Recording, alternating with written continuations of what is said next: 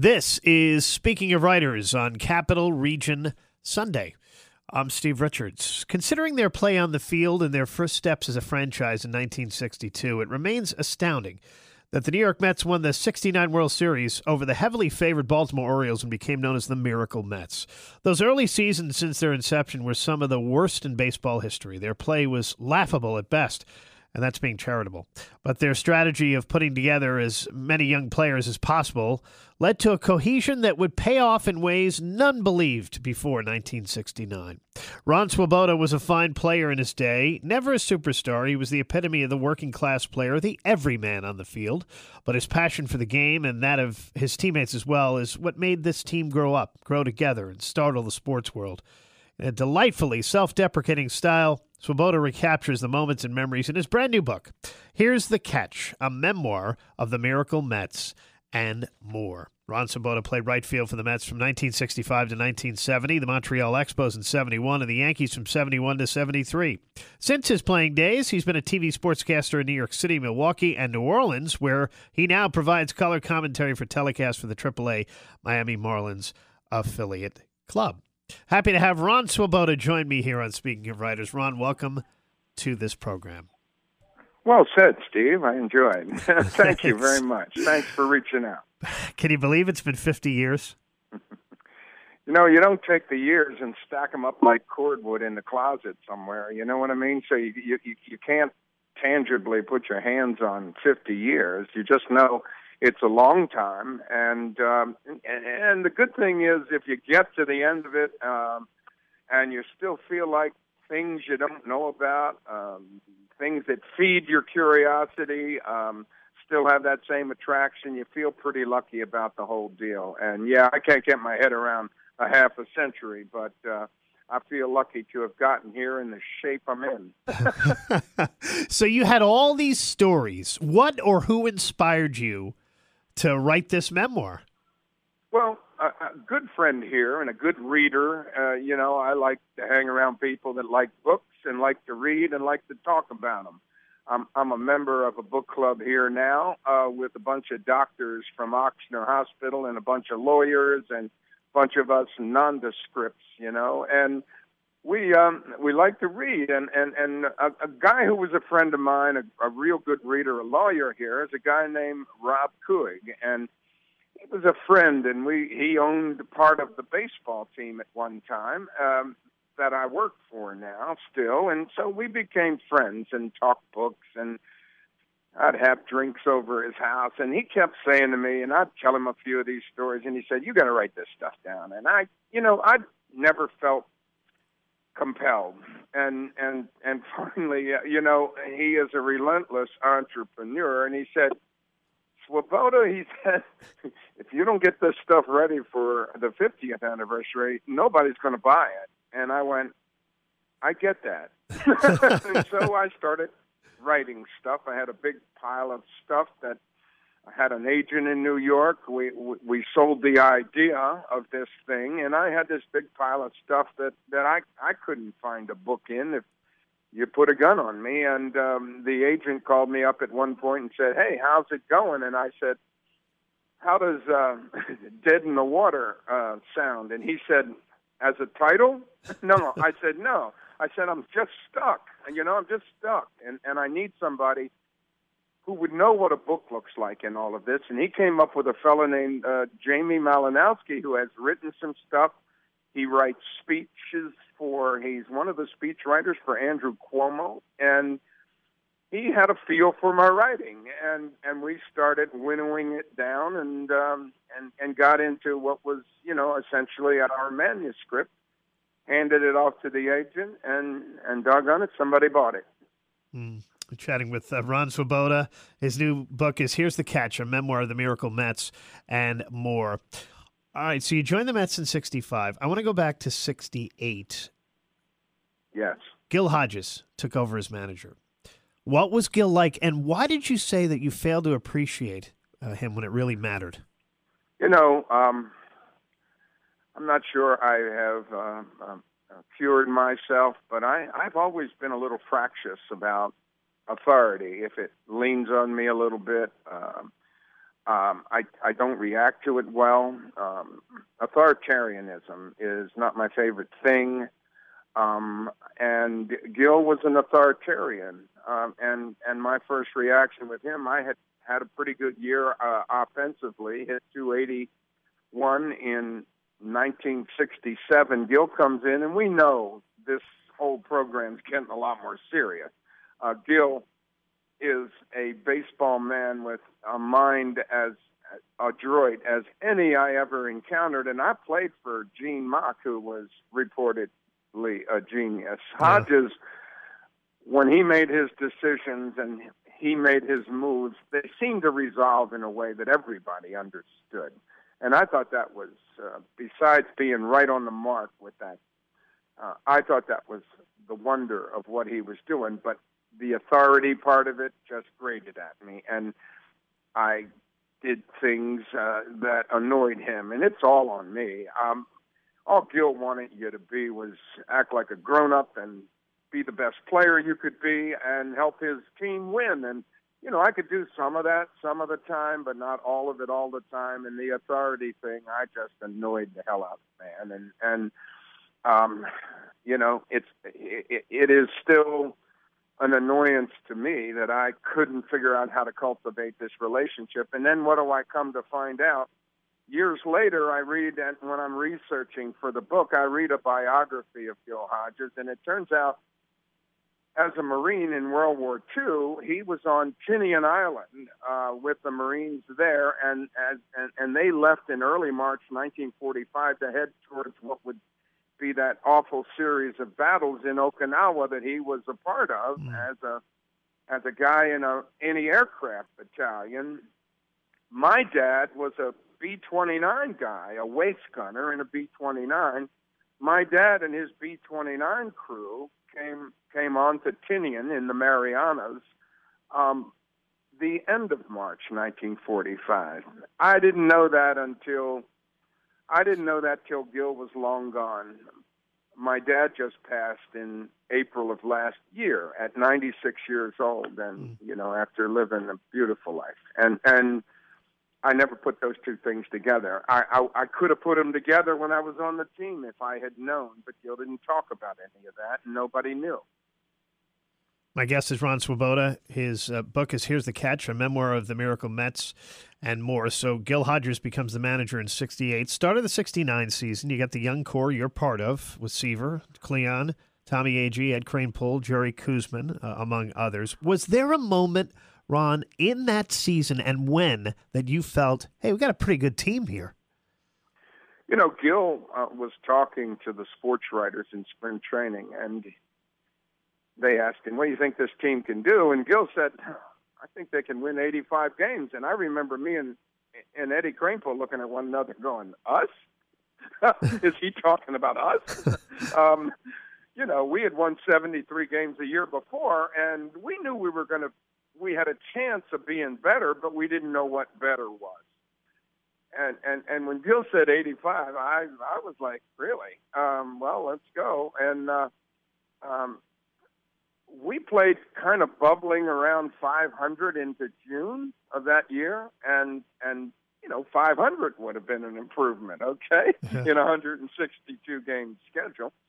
So we we in Shea Stadium in in the middle of June we we open up what turns into an 11 game win streak against the California teams, the Giants, Dodgers, and Padres, and and and it continues uh, uh, to the West Coast in California, and we finish it up, winning 11 games and and sort of vaulting ourselves into respectability and relevance. Okay, and and so we're in this thing, and I think that opened some eyes in the front office and Johnny Murphy, the general manager, and they look for now. They think, hey, maybe that next piece we need uh, will will be the difference. And and so Donn Clendenon was unhappy in Montreal. Montreal was trying to trade him to Houston.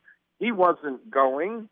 He really, because he was a lawyer in the off season, uh, uh, or studying to be a lawyer at that point, and worked for Scripto. But he wasn't going to Houston. He said he'd go home. And and and they said, hang in there. We'll find a deal. The deal was with the Mets we trade Steve Rogers, a pretty good pitcher from Montreal, down the road, and he substantiates the deal. And four other players went to Montreal. It was a it was a five for one deal, and Clendenon comes our way. He's ready to go, and he's a power hitting first baseman who will platoon with Ed Kranepool and and add the thing we really needed: a little more pop, a little more offense. And of course, Clendenon comes in the clubhouse and he can chirp. Okay, uh, he he's he's he's on everybody's case, and and and he is very much what Major League Baseball considers a clubhouse lawyer. Except I like to say he's the only one I ever knew who was actually studying to be a lawyer. Uh, got the degree, passed the bar, and practiced law after his baseball career. So he was authentic. Okay. Yeah. But we're in the hunt. Yeah. Now, you know, we're in the hunt, and and Pittsburgh falls by the wayside. Um, the Cardinals fall by the wayside. It it really turns into from from after the midseason on. It turns into us and the Cubs. And then the Cubs, you start to see them fade. They overuse their well, pitchers. Well, it took a while. You know, it took a while. We had some pretty good runs there. Where yeah. I'm, I'm thinking, you know, we're we're vaulting into relevance and and and and, and arriving kind of at more like this team that everybody thought we might be, and and playing good, and we can't seem to catch the Cubs. You know, it was ten games in the middle of August, and we're not catching them. And I'm thinking here we we arrive, we get better, appreciably better, and we're going to end up as the pumpkin in somebody else's Cinderella story. Yeah. You know that yeah. that occurred to me, and then I was like, this is going to be awful. Even though we've improved, uh, you know, I don't want to be sidelight to anybody, and and and you know, Gil Hodges and that coaching staff, you know, would would do anything to beat Leo Durocher, uh, who they all knew from way back when with the Giants uh, in New York and those wonderful Giant Dodgers uh, bouts they had. Um, so we don't we don't make a move until the end of August. Um, in, in you know on the Cubs, the Cubs really playing veteran guys all the time. You know Ernie Banks veteran guy, Billy Williams, Ron Santo, Randy Hundley, um, Fergie Jenkins. You know, there's a couple of Hall of Fame names in there, and Yeah. they play in the same lineup all the time. They're a four-man starting rotation. We're a five-man, and we're platooning at four positions or more, and and we're fresher and younger. And the Cubs hit the wall, and at the that last week in August, and they start fading fast, and they tumble and we end up catching them and passing them, and that's really when it all went down. And they, you know, they couldn't they couldn't touch us, and we never looked back. My guest is Ron Swoboda. His uh, book is "Here's the Catch: A Memoir of the Miracle Mets," and more. Was Seaver your closest teammate? I I was not uh, in in the Tom Seaver clique. Uh, he he roomed with Buddy Harrelson. Um, probably would have done me a lot of good to hang around Tom a little more often because Seaver, you know, Seaver's the reason we have rings on our fingers, um, and and Koosman behind him. We had a one-two punch that was amazing. But Tom Seaver, on his way to the Hall of Fame, on his way to a Cy Young Award in 1969, was the coolest number, and and, and he was Hall of Fame from the get-go, from the time he showed up in '67 his stuff was Hall of Fame. His attitude was Hall of Fame. His confidence was all there. All he needed was time to amass the statistics. Koosman was a warrior and, and, and would more often get the other team's ace if we could arrange it that way. Um, and with those two guys, you're just not going to have very long losing streaks. And when they got rolling in the second half of the season, and both of them had a little bit of an arm problem. Seaver had a little achy shoulder, skipped the All Star game. Cousy had some kind of a cramp under his pitching arm and a little muscle there, and it looked serious. And then they rubbed it around and rested him, and it went away. And they both went strong down the stretch. What about your outfield mates, Cleon Jones and Tommy Agee? What were they like? They're um, they were some of my better friends. Um, Tommy Agee after he was finished playing. He and I would always catch up at appearances and things because I I really thought he was a quality guy. And Cleon and I are still pretty close today. Um, Cleon Cleon was of the of the guys I played with probably mechanically, um, analytically understood hitting better than anybody. Uh, maybe Clendenon had a had a pretty good idea about it, but Cleon was a guy that really uh, understood the technique of hitting, studied it, and um, you, you talk to hitting, you talk hitting with Cleon today, and I was just doing that a week or so ago, and you realize that his brain was around this thing we were all trying to do. I was just a guy that ran up there hacking from the go, and and and had no real idea of of what the heck I was really trying to do. You know, nowhere near on a scale of Cleon, who who was battling for the batting title in 1969 with Pete Rose and a couple of pretty good hitters. So, but Tommy was a quality guy, and and and we had great relationships, black and white on that team, conservative, liberal, whatever. I don't think those two words ever came up in 1969. All we cared about was were you doing the job? In our remaining moments with Ron Swoboda, his book is Here's the Catch, a memoir of the Miracle Mets and more.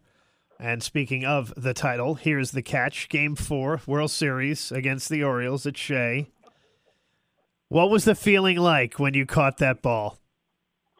You know, I I had worked so hard to make myself a better outfielder. Eddie Yost hit me thousands of line drives, ground balls. I didn't take fly balls so much as those hard ones to read off the bat. Line drives and ground balls, I practiced at speed, um, about 150 feet away, and and you know I thought I was working on my hands and my footwork, but without even thinking about it, I was learning to read the ball better off the bat, and and, and my footwork was get was getting better, and and I think it culminated in that game four.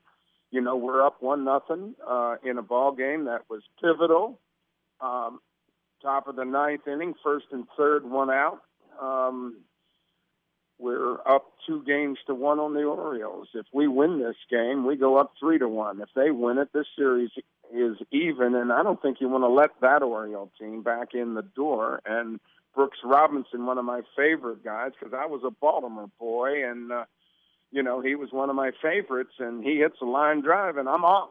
You know, I'm off couple of three, four strides is really all it takes. And I'm thinking, good jump, but I'm not sure you're going to get there. Um, I'm going to have to lay out, and and in the slow motion way you can remember that whole sequence. Uh, I go full layout on my backhand, and and this ball hits me square in the web. And when it hits me in that web of that glove, I knew it was going nowhere. I had it. It was out. Frank Robinson tags up from third and ties the game. In uh, we in the ninth, we uh, we don't score in the bottom of the ninth, but in the bottom of the tenth, we're bunting over a guy from second base, and and the Orioles threw threw the ball away trying to get J.C. Martin at first base, who who who bunted it, and it rolls into right field, and and we walk off with a win, and and um, it's three to one us. We've got a little bit of a chokehold on these Baltimore Orioles. Yep.